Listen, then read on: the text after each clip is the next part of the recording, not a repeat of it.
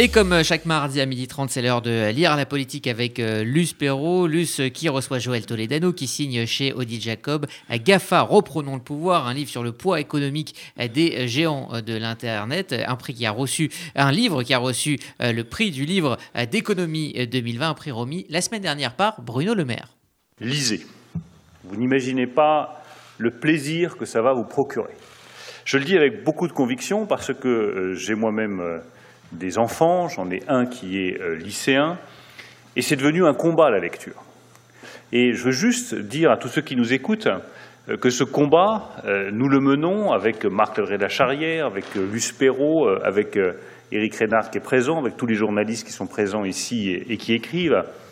C'est pas pour vous ennuyer, c'est pas pour faire des leçons de morale, c'est pas pour vous obliger à faire des activités qui seraient pénibles, c'est parce que je le redis, la lecture est un immense plaisir, qu'elle va développer votre imagination, qu'elle va vous permettre euh, de vous ouvrir euh, à des mondes radicalement nouveaux dans lesquels vous ne seriez pas entré sans les mots, qu'elle va vous permettre de mieux comprendre qui vous êtes. Et donc voilà, cette introduction de Bruno Le Maire, ces mots qui vous étaient euh, adressés, Joël Toledano, la semaine dernière, Luce Perrault, je vous laisse avec votre invité, c'est lire la politique lire la politique, lire l'économie, lire les essais, c'est un domaine où la France n'a pas de leçons à recevoir des, pays anglo-saxons. Nous sommes sur le marché de l'édition parmi les meilleurs éditeurs d'essais, que ce soit dans, le domaine dans tous les domaines des sciences humaines, nous sommes bons. Alors je suis ravie euh, de féliciter une nouvelle fois Joël Toledano pour son livre consacré aux GAFA, les GAFA dont tout le monde parle sans savoir vraiment exactement ce que ça signifie, le poids qu'ils occupent à la fois dans nos démocraties et dans le monde entier, et aussi combien ils pèsent sur le pouvoir et sur les démocraties. Alors GAFA, ça veut dire quoi d'abord, Joël Toledano? Bonjour et, merci de m'avoir invité. Je suis absolument ravie d'être là et j'étais également très très heureuse de recevoir ce prix la semaine dernière. Je tenais d'abord à commencer par là. Alors GAFA, ça veut dire euh, euh, G comme Google, A comme Amazon, F comme Facebook et le dernier A comme Apple. Vous pouvez inverser les deux A, ça change rien. Euh, donc c'est le nom de ces quatre acteurs qui euh, ont, d'une certaine façon, envahi à différents titres notre vie quotidienne et qui, euh, en commençant souvent par la musique, le téléphone, les, les, petits messages qu'on s'envoyait, et à tous ces acteurs, euh, par différents moyens, avec euh, différentes offres qui euh, sont extrêmement peu concurrentielles, se sont développés en 20 ans et ont un peu explosé les compteurs habituels. Mais il, y avait quand même, avec l'invention du web, il y avait quand même comme un miracle. les universitaires, par exemple, échangeaient avec le monde entier directement. C'était quelque c'était une liberté que nous n'avions jamais connue. Mais, oui, mais, elle est toujours là. Hein, les universitaires, ils continuent à échanger avec le monde entier. Regardez ce qui s'est passé autour de, la recherche euh, sur la Covid. Tout ça existe encore. Ce qui se passe, c'est que c'est devenu un peu la, une petite partie du web et que le web de la partie non visible. Euh, euh, oui, peu visible. La partie non visible, c'est encore pire, c'est le dark web. Et là, là c'est Il s'y passe encore d'autres choses. Oui. Euh, on appelle, alors je précise, dark web, dark effectivement, pour, pour dire que c'est la partie sombre où se passe tout. Comme Dark Vador. Voilà, voilà, exactement. Donc, revenons sinon à, à l'autre partie, la plus connue. En réalité, c'est le web commercial qui a gagné, au sens où, effectivement, ce, monde gratuit, euh, ces, bibliothèques infinies qui nous étaient promises et qui sont encore là, en réalité, elles sont un petit peu effacées par ceux-là même qui nous les proposaient. C'est ça qui est très très étonnant. Et ils ont progressivement développé des services commerciaux, des modèles économiques qui nous verrouillent dans des univers particuliers, cherchent à nous garder bien soigneusement, soit pour euh, euh, qu'on achète de plus en plus de choses sur Amazon, soit pour qu'on mange de plus en plus de publicité et pour aller acheter autre chose. Les fameux cookies. Euh, les fameux cookies, mais, mais, mais, mais, mais le, le grand talent d'ailleurs de ces acteurs, c'est qu'en réalité, ils savent passer par-dessus les cookies et eux n'ont en réalité pas été très atteints par euh, le fameux règlement sur euh, le RGPD, vous savez, parce que ça a réussi à tuer leurs petits concurrents, mais eux, ça leur a permis d'être encore plus puissants pour dominer la, publicité ciblée. Alors, quel est ce pouvoir financier, économique Quel est le poids des GAFA mondialement? Parce qu'ils pèsent mondialement maintenant. Alors, ils ils pèsent effectivement mondialement. Vous avez différentes façons de, les. Vous avez différentes balances, si vous voulez. Vous avez une balance strictement financière, et là, elle donne absolument le vertige, puisque, par exemple, un acteur comme Apple, sa valorisation, c'est l'ordre de grandeur du CAC 40. Donc, et si vous les prenez les quatre. Français. Oui, oui, du CAC 40. Donc, euh, des 40 plus grandes entreprises françaises. Donc, euh, si vous les prenez les quatre, vous avez euh, trois fois le CAC 40. Donc, vous avez un petit peu. Ça, c'est l'ordre de grandeur financier. Plus que le PIB de la France en gros. Euh, c'est pour, une économiste comparer un flux, un stock, c'est toujours compliqué. non, mais pour le grand euh, public, pour qu'il ait une, un point de comparaison. Oui, oui, bien sûr, mais mais mais mais c'est le, enfin, si je puis dire. Ça donne le vertige quand même. Ça donne absolument le vertige, mais d'une certaine façon. Euh, moi, ce qui me donne encore plus le vertige, si vous voulez, c'est les centaines de millions qui sont mobilisables du jour au lendemain pour acheter quelque chose. Euh, centaines de milliards, pardon, centaines de millions. Euh, Ça, c'était l'ancien monde. Voilà, je revenais. Euh, donc, les centaines de milliards qui sont mobilisables du jour au lendemain, en cash, tout de suite, etc., sans aller à la banque, rien. enfin, sauf pour chercher l'argent. L'autre chose qui me donne le vertige, c'est de me dire qu'il y a 2 milliards et demi de personnes qui sont sur Facebook. Euh, autre chose qui me donne de vertige, c'est euh, de savoir que l'outil de recherche de Google euh, a 80% de part de marché et que vous avez je ne sais combien de, vidéos à la seconde qui sont chargées sur YouTube. Donc ce qui donne le vertige, ce sont tous ces chiffres parce qu'on est passé dans des entreprises qui attaquent le marché mondial. Alors peut-être pas le marché mondial, disons le marché occidental pour être tout à fait précise mais, mais ça fait beaucoup, beaucoup de monde et ça fait. Pays par pays, c'est pas si puissant que ça. Pays par pays, Google est plus petit qu'Orange, si vous voulez avoir une comparaison. Euh, oui, qui parle. Euh, qui parle.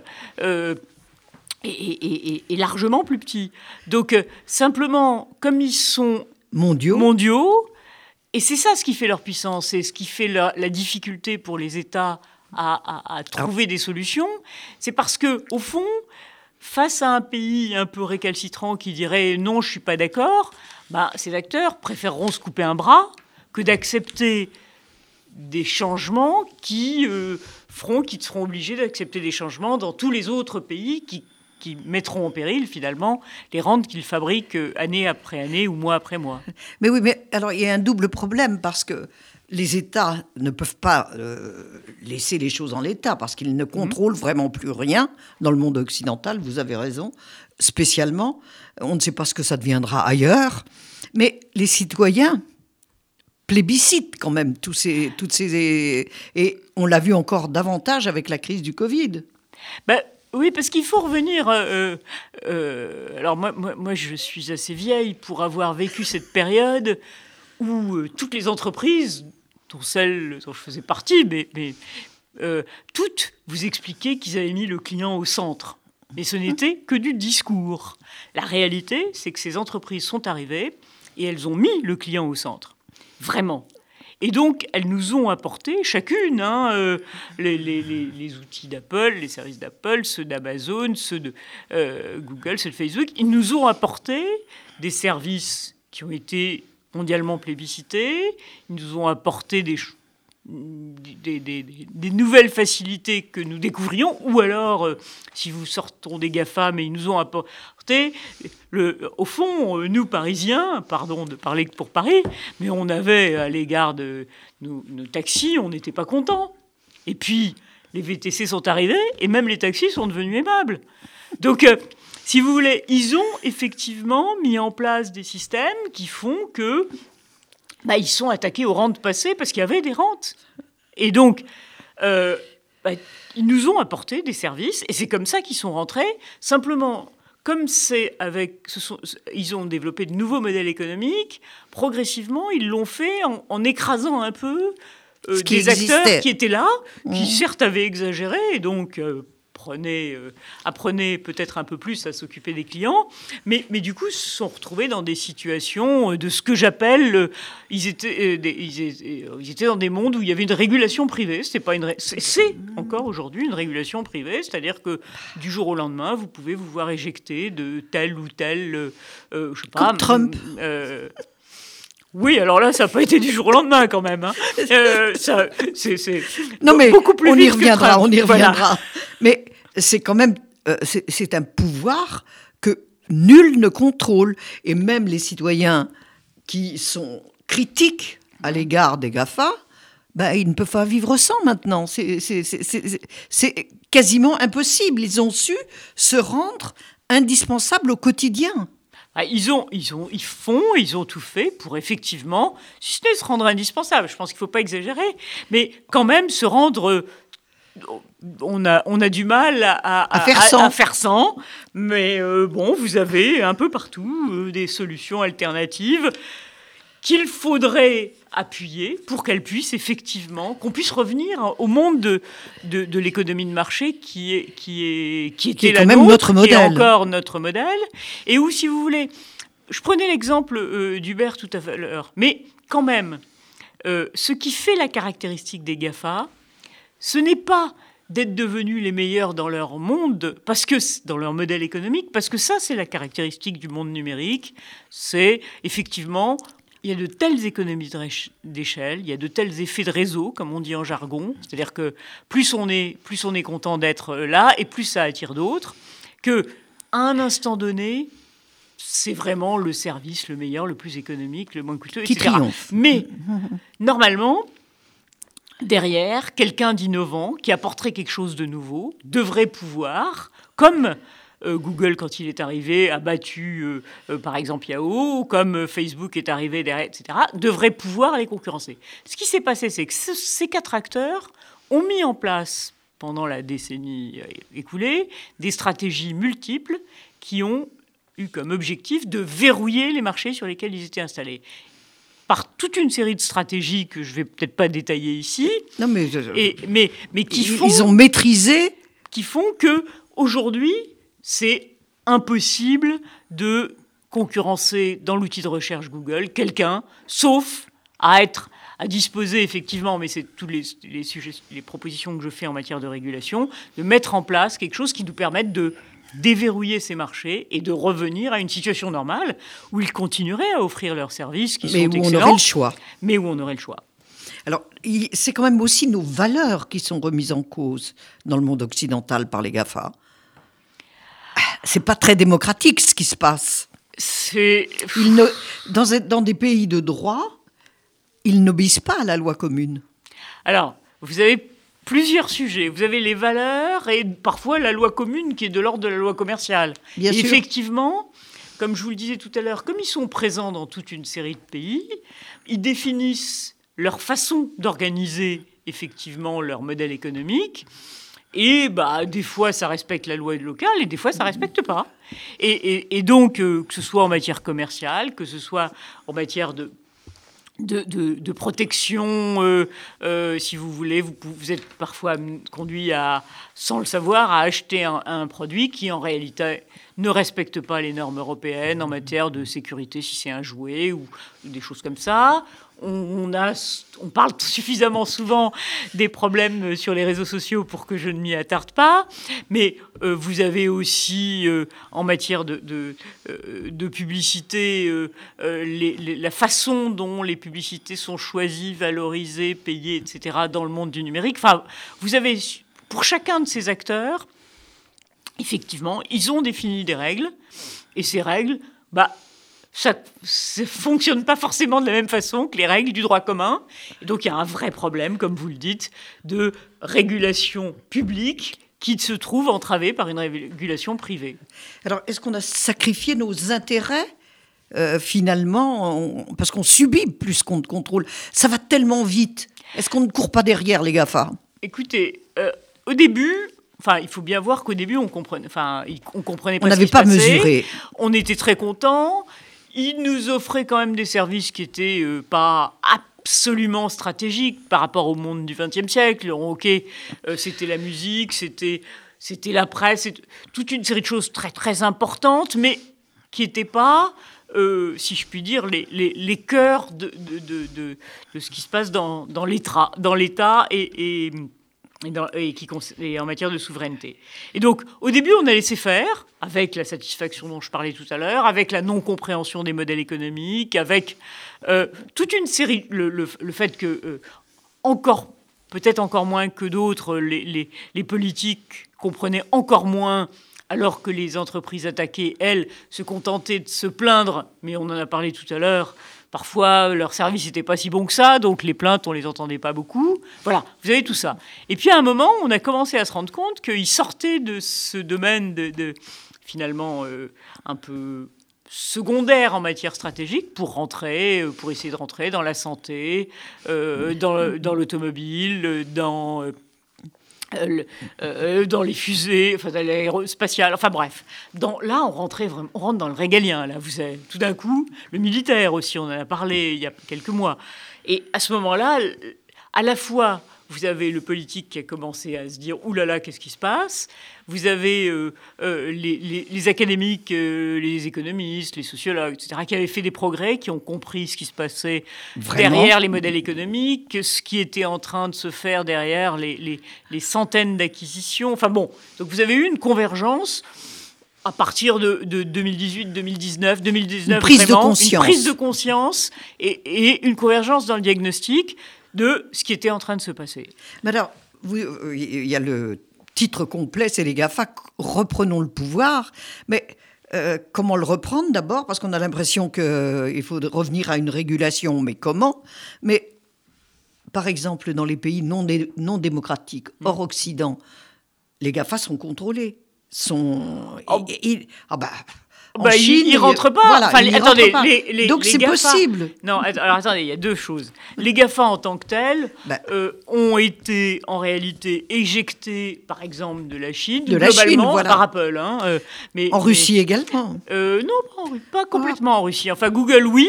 Il y a eu un moteur de recherche qui est venu, mais, mais ils sont encore présents un un peu en Russie. Mais, mais en Chine, vous avez eu là une vraie stratégie économique qui a donné naissance à, si je puis dire, leurs GAFA, qu'on appelle parfois les BATX ou autres, et qui sont extra... Euh, l'homologue, entre guillemets, d'Amazon, c'est Alibaba, qui est une puissance euh, bah, mondiale, mondiale mais d'abord euh, là-bas, qui, qui s'est construit avec un modèle économique un peu différent, celui d'Amazon, mais on est en train d'assister justement par rapport à cette puissance qui s'est constituée avec des acteurs qui eux aussi ont beaucoup de données, peut-être même encore plus que, le pouvoir politique chinois lui-même. Euh, il semblerait depuis quelques semaines qu'on assiste à un retournement et où le pouvoir euh, euh, politique chinois veut reprendre aussi le pouvoir, sur ces entre guillemets Gafa, sur ces BATX. Et on a, il devait y avoir une introduction en bourse très importante d'une filiale d'Alibaba, une filiale financière qui a été effectivement euh, reportée, probablement s'inédiée.